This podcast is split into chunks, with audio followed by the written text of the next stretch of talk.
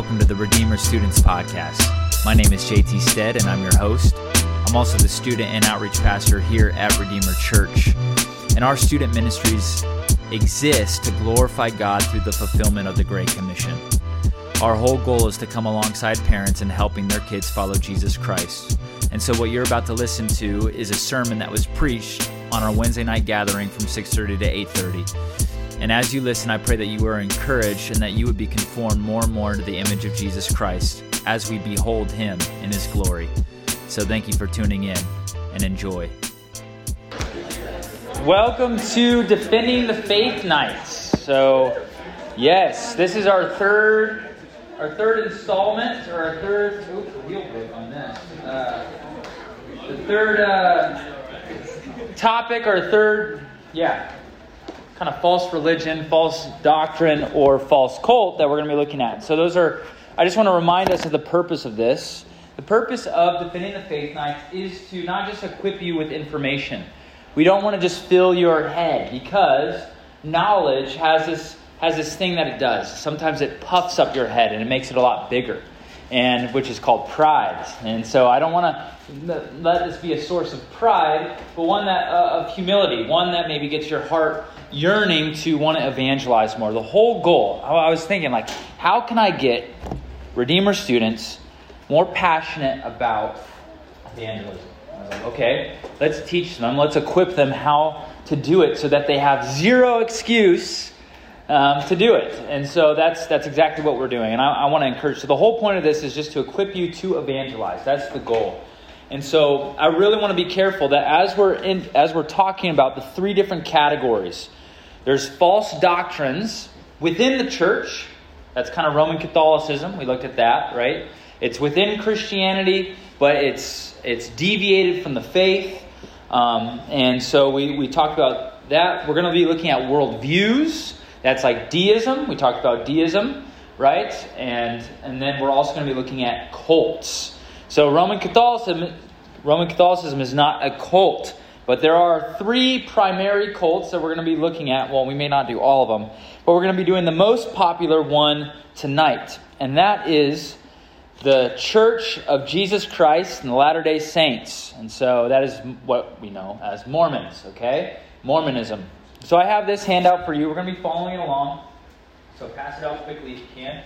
Uh, I'm literally going to be reading from this and, and talking through it. And so hopefully, I'll pass one around quickly. And if you need one, I got a few extras. Uh, whoever's in the back could collect them so that make sure everyone gets it. So I want to define, as we start off, what is a cult? What makes a cult a cult? Anyone want to guess? What? How do you identify a cult versus a false religion? Anyone know? Okay, good. Well, it's here on the sheet. So, well, not good. You'll know after this, okay? A cult is a religious community gathered about or around a specific person or a person's misinterpretation of the Bible. So, cults have to do with a misinterpretation of Scripture eh, or, or, or a, a, a following over a, one person, a leader, what they call a cult of personality. Have you heard of that term? It's like if the leader falls, we fall too, because they're so um, committed to that one person's ideas. So, in common usage among Christians, the word cult usually carries with it the idea of a counterfeit religion with elements of Christian teaching together with new and unbiblical teaching by a compelling founding figure. There's about, I think, as of 2019, I think around 23 or maybe 27 million people that are in cults today. The three most popular cults are Mormonism. There's 16.3 million people in the LDS church, LDS Mormon. I don't know how many is in the Jehovah's Witness church, but Jehovah's Witnesses, that's a cult. And then Christian or uh, Christian Science or Scientology. You know, you've probably seen those ads over the Super Bowl. It's like uh, about Scientology. That's also a cult. And then Seventh day Adventists, Adventists would we're, we're in that category, but they've since changed their doctrines to where they're not in that category, but they kind of are as well. So, three the three hierarchies or three characteristics, defining characteristics of a cult are this. First, I, I numbered them wrong on some years. Um, they say four, five, and six. They should say one, two, and three. A, is a hierarchical, authoritarian structure of leadership. So you have one person at the top. Our church, Redeemer Church, yes, we have a senior pastor, that's John Dirks, but it's elder ruled. All right, so we have a plurality of elders that make decisions for our church. And yes, we also are congregationally affirmed. We love to hear what the people have to say as well. We take that into account. But cults, they have an authoritarian structure. Second, is they have an extremely narrow set of doctrines and practices to which the consciences of the members are bound by the leadership of the movement. And so, yes, and the number three, that's pretty self explanatory. Three, uh, are, or let me go back. Christians, we're bound to the scriptures, right? Not one person's teaching, but the scriptures. Three, an inherent an adherence to extra biblical revelation. Okay, that is outside of scripture words that are given or teaching that is given that is on par with the Bible. It is authoritative. It is as if God is speaking it. So most cults believe that their leader is a prophet. Uh, or it's a belief that the founding figure of the cult or the organization alone has interpreted the Bible correctly. so there you have. That's what a cult is. And Mormonism is a fact that it is a cult. Um, it was established in America in 1820. Okay? Well, that's kind of the start of it. So let's go into the history, the facts about the LDS church. Who is the founding who is the founding prophet or seer of the LDS church? Anyone? Joseph. Joseph Smith Jr., actually, whose dad was named Joseph Smith Sr. And Joseph Smith Sr. was known for being a treasure hunter. And he would use and practice divination called seer stones. There are these stones that you use that you put into a hat that you look into. It's kind of like a, a glasses, and you look into a dark place. Usually, it's a hat, and the stones will tell you where treasure is. And so, the Smiths historically were known not positively by anyone in their community. They were known as people that practiced divination. They were known. This is crazy history that I just learned today. Like reading it was so fascinating.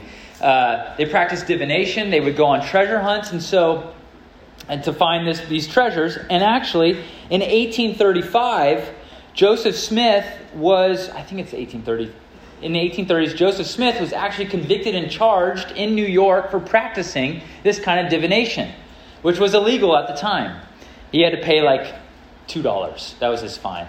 So he wasn't in prison or anything, but he paid the fine and then kept doing it. So, like I said, so here's some of the facts. It, it, was founded by the charismatic leader Joseph Smith. He was born in 1805 in Vermont. He grew up in the Methodist and Presbyterian Church. In about 1820, at 15 years old, Joseph, using the seer stones, claims to have had a revelation of God the Father and the Son who told them that all the Protestant denominations, Methodist, Lutheran, Presbyterian, non denomination, I don't, I don't know if there's non denomination, but independent churches, all of them uh, were wrong. They had deviated from the faith, that actually they had all apostatized. And so he says that he received this dream, this revelation, uh, at 15 years old, and that he was to be a seer or a prophet of the true church. And so then in 1823, an angel named Moroni showed him in a vision actually no, Moroni's an actual person, but believed to be a, a, an angel, showed him several golden plates with, the, with inscriptions on them. And the inscriptions were written in, in called Reformed Egyptian hieroglyphics. All right, this is crazy. Thank you. Hieroglyphics. Yep. So, which actually, if you ask any Egyptian scholar, that there's no such thing as that type of hieroglyphic. Reformed Egyptian, hieroglyphics, they don't exist. But the Mormon church will say, yes, this is a historical fact. Yeah, anyway, so he has these seven golden plates, okay? On the golden plates that he finds, that he finds, I have these inscriptions. And the way that the Book of Mormon was produced was by looking through these seer stones. He put his head in a hat, literally, and then he would he would translate the inscriptions to his buddy, which I have his name here, called Cowdery. All right? And number four, in 1827. He began Oliver Cowdery. and he and he did this where Cowdery, there was a he did it in a room where there was a, a big blanket, and he was on one side and the other guy was on the other side. Okay, so he's he's reading these hieroglyphics, giving what is now called the Book of Mormon. That's where it came from. This is historical fact. I'm not making this up. Um, the history is well documented. In 1830, Smith founded the Church of Christ and then renamed it to the Church of the Latter Day Saints, Church of Christ of Latter Day Saints. Then renamed it again in 1834, called the Church of Jesus Christ of the Latter Day Saints, and which was established in 1838. All right, in around New York area. In 1844, they kind of moved around uh, because of the practice of polygamy, which is is really uh, actually some of the most conservative Mormons still hold to it, which I was just I can't get into it, but it's it's a whole theological mess even within Mormonism. There's schisms within within uh, the LDS Church over this. Um, because Joseph Smith and his follower, uh, Brigham Young, the second president, and the next guy, they all practiced it. But then the fourth prophet, who speaks on behalf of God, said, No, no more. Because the U.S. government was literally going to seize all their properties and imprison all of their adherents. So, kind of convenient. They had a reinterpreting moment like, actually, we don't, God is saying that we don't, we don't practice this. So they kind of changed their doctrine so that they get away with that. Pretty crazy stuff. So in 1844, they end up moving to Navajo, Navajo, Illinois. They were in Illinois. And uh, Joseph Smith, uh, he was, tri- he was uh, arrested for treason, public disruption, and polygamy. And uh, he tried to destroy you. Some, some of his followers tried to destroy a, one of the leading newspapers that was anti Mormon. They were trying to destroy it, which is how they, they arrested him. And then while he was in prison, around uh, 200, a band of 200, uh, a mob of about 200 people stormed the prison, opened the prison, took Joseph Smith out and his brother, beat him to death, and hung him, pretty much. So they were assassinated, and he was the first martyr for the Mormon church, which actually uh, propelled Mormonism even more because they're like, see, the end time prophecies are coming true, right? They're persecuting us. Really fascinating thing. So that's kind of the, the history. Brigham Young succeeds uh, Joseph Smith, and they move out to Utah where they founded Salt Lake City. Most of Utah is owned by Mormons, okay? Uh, they own all the real estate. They're very wealthy. The Mormon Church has about five billion in assets, about one billion in real estate, one billion in agriculture. They're very, multiple people have served in higher up in, in leadership. Mitt Romney, his family is Mormon. They've been in politics for a long time. Some prominent figures: Steve Young, 49er fans.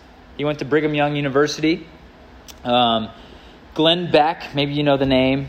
I guess Ryan Gosling grew up Mormon. So there you have it.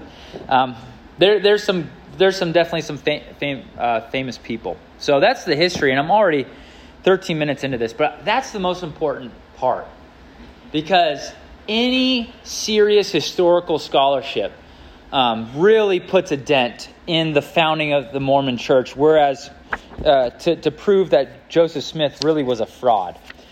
Here's what uh, I just want to read this section from this book. It's called Kingdom of the Cults. There's about 80 pages on Mormonism. It's really fascinating.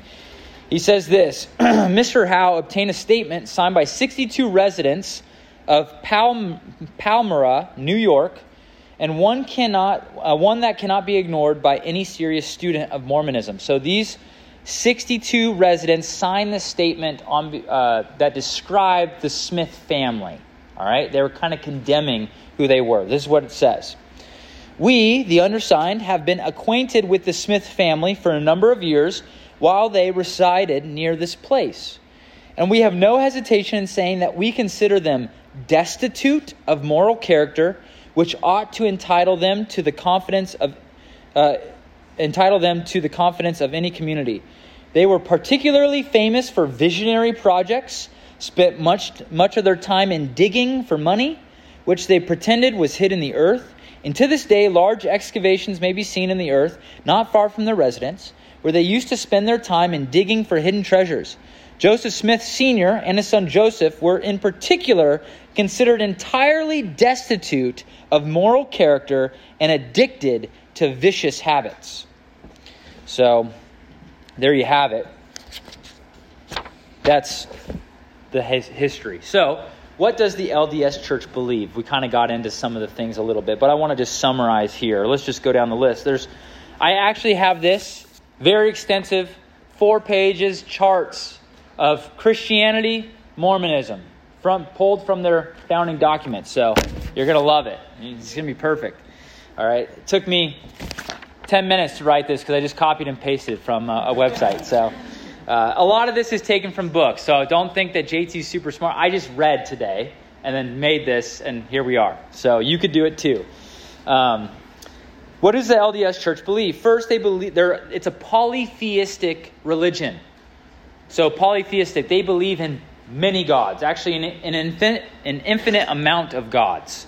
In fact, all of you in their doctrines are considered a god. You were, ah, man, I can't even get into it basically, all of you exist pre-existed your human state as spirit babies. Really, they called it um, God's embryo. You are God's embryos, and so basically, they believe God, Heavenly Father, is an exalted man with a physical body of flesh and bone. The Trinity is denied with the Father, Son, and the Holy Ghost seen as three separate entities or three separate beings. So, what they believe about God is that He existed as we are now but he exalted his state through obedience to their law to a place where he is deity, who then populates the planet with his spouse, because the way that the, the kind of the end goal of Mormon theology is to be in the celestial kingdom with your spouse, procreating, creating spirit babies that then now come to earth. I'm not joking. It's really sad. This is what they teach. Your common Mormon, if you know him, if you know them, they might not know the, this thing, but it's these things, but it's in their doctrine. So they believe that God, so God existed as a man and obeyed the law in order to become a God.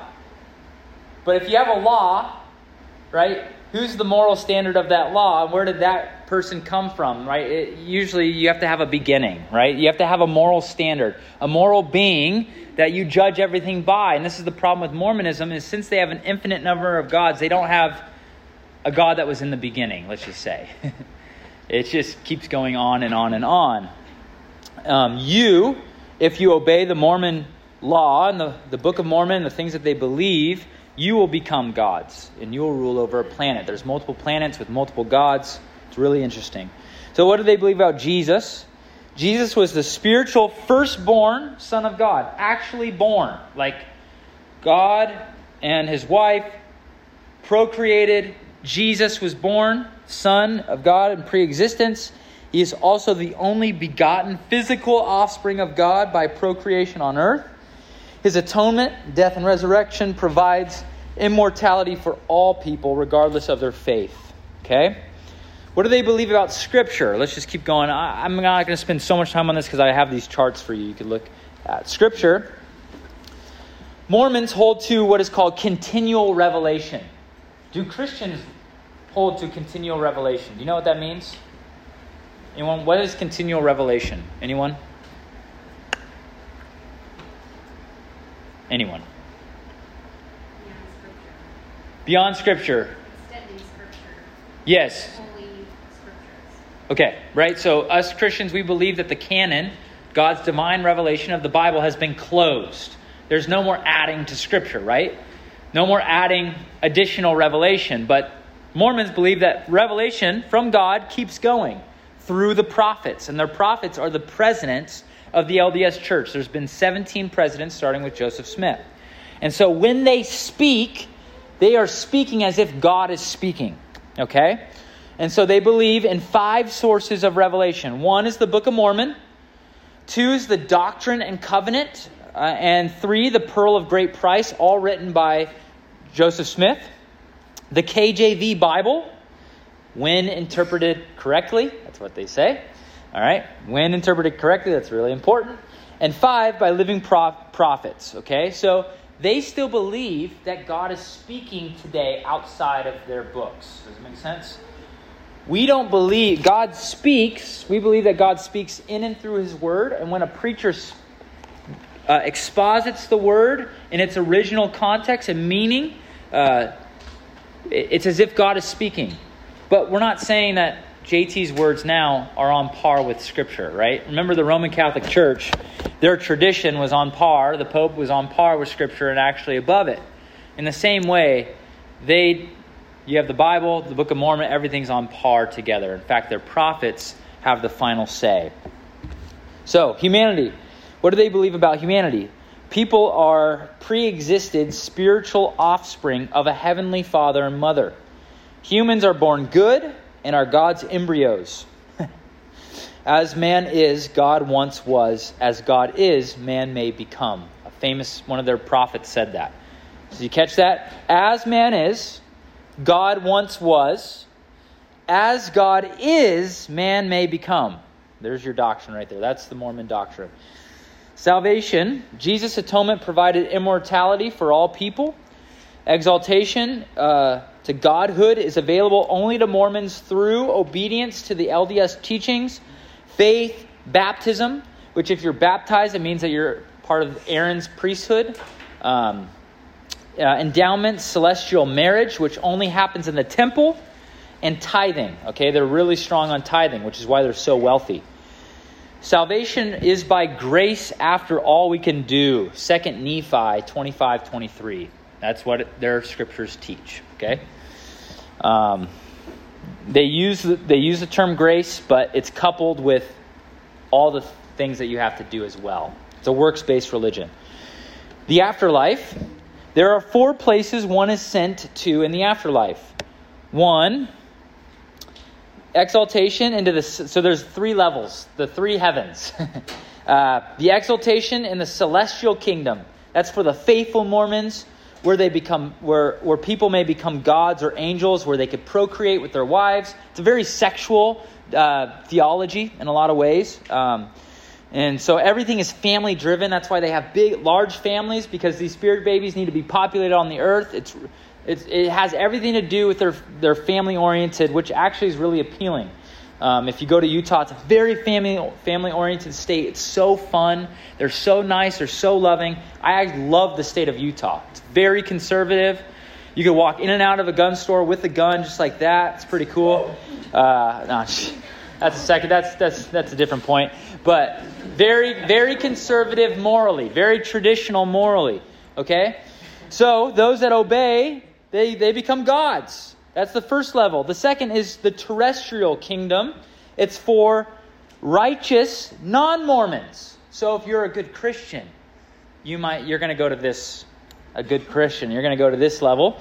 And then the third level below is the telestial kingdom uh, for wicked and ungodly, but it's not hell. So you still get to go there, and you could actually, I'm pretty sure you can, uh, you could, you could still earn your way up into the terrestrial. I'm pretty sure.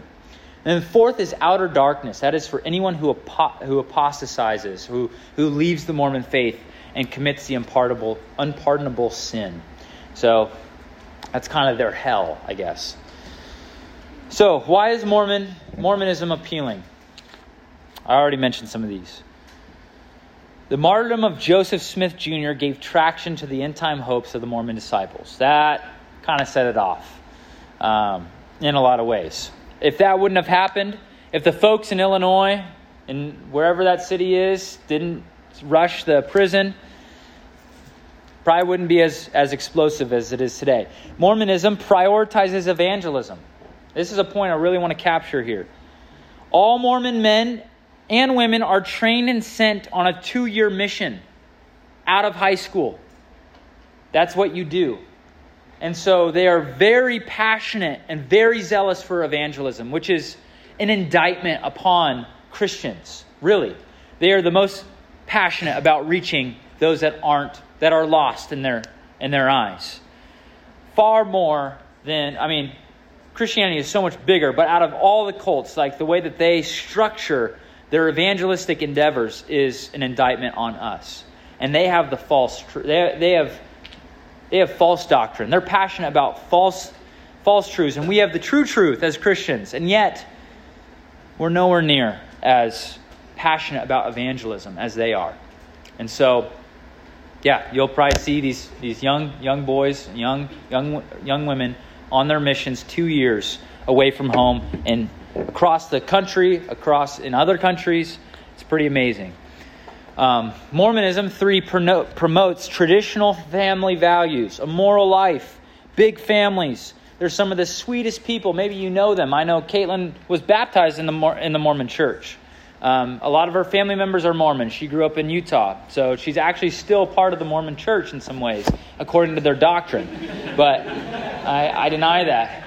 Uh, so, technically, technically. But um, they're some of the sweetest people. I love going. To, I'm serious when I when I go and hang out with them. I knew a lot of Mormons growing up. My mom was friends with mo- many of them.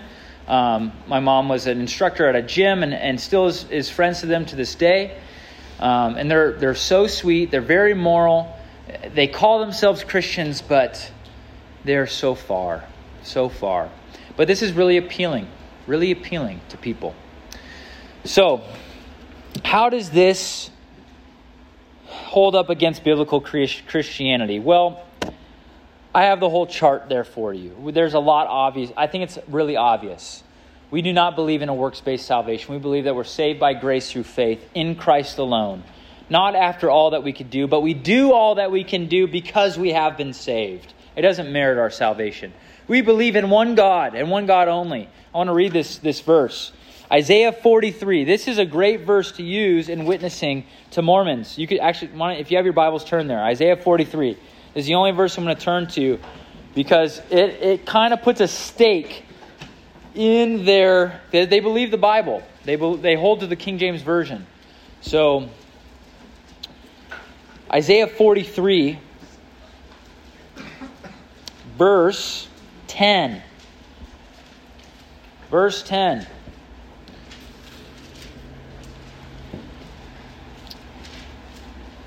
Isaiah 43, verse 10. There's so many good passages you could pick that show that the Bible teaches that there is one God and one God only. Okay? That's what we're doing here.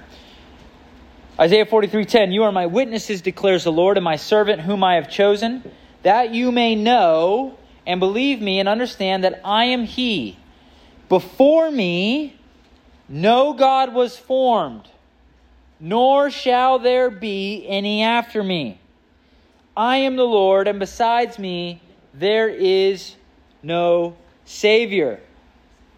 Go to Isaiah 44. Just turn the page. Isaiah 44, 6 through 8 says this Thus says the Lord, the King of Israel and the Redeemer, the Lord of hosts I am the first, and I am the last Besides me, there is no God. if we're all gods, that you get to see what the Bible's saying. There is no God. There's one God, and one God only. This is a problem for the LDS church, and it's a great starting place in evangelizing to them. Because, and, and I would also recommend evangelizing if you can with the King James Version Bible, because that's the one that they use, and it's a great translation all my favorite Puritans used it. So uh, let's keep going. Verse 7 Who is like me? Let him proclaim it. Let him declare and set it before me, since I am appointed to an ancient people. Let them declare what is to come and what will happen. Fear not, nor be afraid. Have I not told you from old and declared it? And you are my witnesses. Is there a God besides me? There is no rock. I know not any. So there you have it, right then, right there. Um, that that's just one of the things that I want to draw out. There's obviously a lot more. Jesus is not a created being, he is God. Uh, John 1, 1 through 3, Colossians 1, 15 through 20 or through 22, which you could look up with this chart. So, how do we share the gospel with those who hold to this false teaching? I want to open up to some questions too. How do we share the gospel with those who hold to this false teaching? One, I just said it use scripture. You're, this has tons of scripture references, but use scripture. The best thing you could do is use a King James Version Bible and to show how the LDS doctrine contradicts the scriptures. That's what this chart is, okay? So use Scripture, be confident in Scripture. They know Scripture very well. They will make it seem like they, they have a good understanding of the Bible, but it, it's a facade. It, it really is. Um, they have they don't have much. Uh, they, they don't interpret the Bible correctly. They don't read it in its context. Um, and so, be confident. Use Scripture. Second, center on the Triune God. So Mormons are polytheists. We are monotheists. So, using scripture to show that the, the Bible talks about one God in three persons is key, especially Jesus not being a created being, but being the creator. Uh, John 1 1 through 4. Jesus is the creator, not the creation. Okay? So, God is, uh, there's one God in three persons Father, Son, and Holy Spirit. All are divine, all are co equal, co eternal with one another. And the last one is the most important focus on the law and the gospel. So, what does the law say? You know this. Come on. What does the law say? Do. That's right. So, Mormons believe that they enter heaven by doing.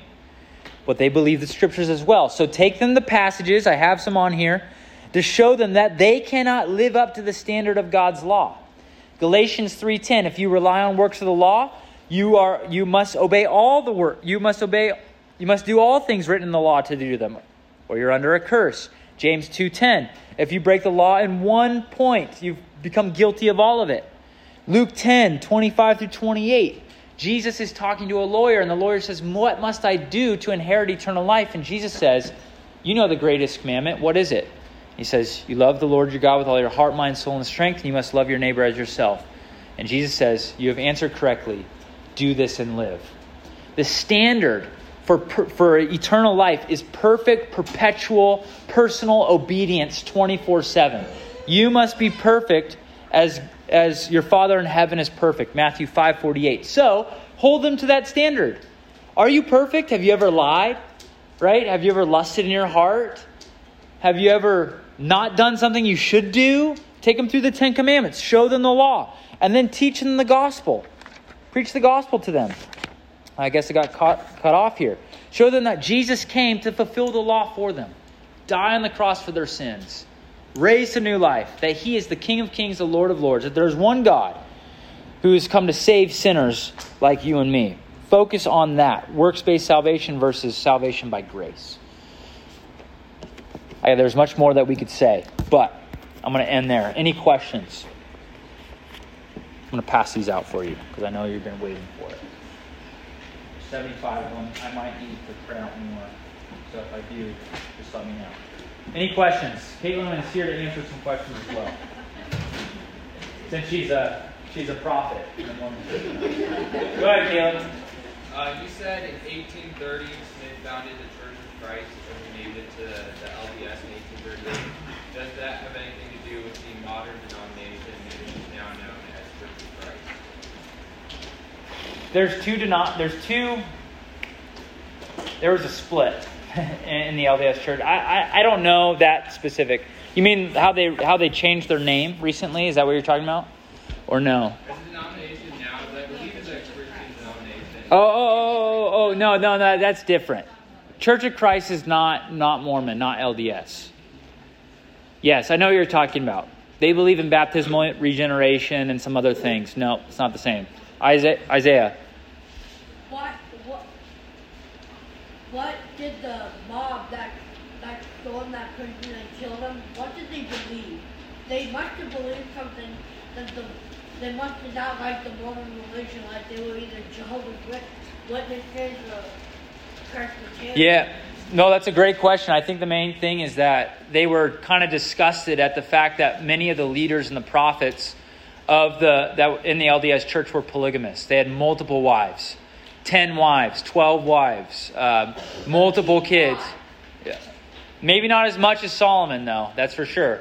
Um, I know. Even even in the Old Testament, we have we have examples of polygamists. David was a polygamist. Solomon was one as well. But that practice was illegal in the United States, which is actually going towards that now again. Yeah, I know. So so any, so that was one of the things they were disgusted with their way of life and Joseph Smith had led an attack on the newspaper company first. So that's that's kind of why. um, in that moment. Anyone else? Anyone know Mormon friend? Anyone have a Mormon friend? Okay, couple. Okay. There's one church off Rural Street in um, off Alpine and Rural Street. So that's where I think that's the only Mormon church in Rockford area. So, que- question. Sorry, I, there's a few. Yeah, go. As a Christian, how would you talk to a Mormon about the poly- part of it, being that the Old Testament there were so many that had multiple wives? Yeah, I think most most uh, most Mormons today would kind of shy away from that. That we don't believe that anymore. But there is a sect that does that. That's in Missouri. There's about 250,000 of this. They're not just in Missouri. That's that's a lot for Missouri. Uh, they're spread out all around uh, the globe that still believe and practice polygamy. Um, yeah.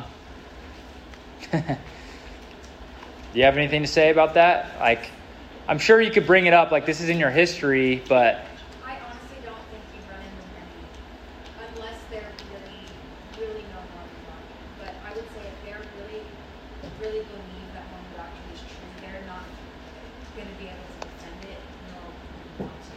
Because when you ask a Mormon about polygamy, they're like, oh, we don't believe that.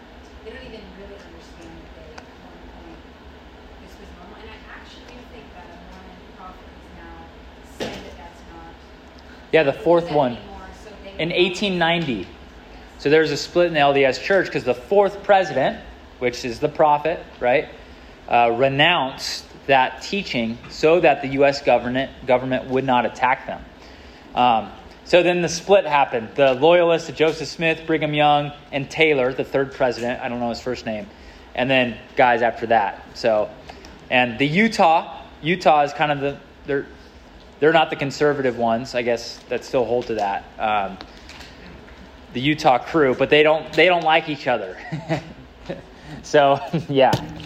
Um, anyone else with a question? Isaiah, I know you have a question, but I'm gonna let someone else since you already asked one. If there's anyone else, yep. Is it and is there any traditional part of it, like Catholicism at all, or is there do you have to take any approach to traditional part of it?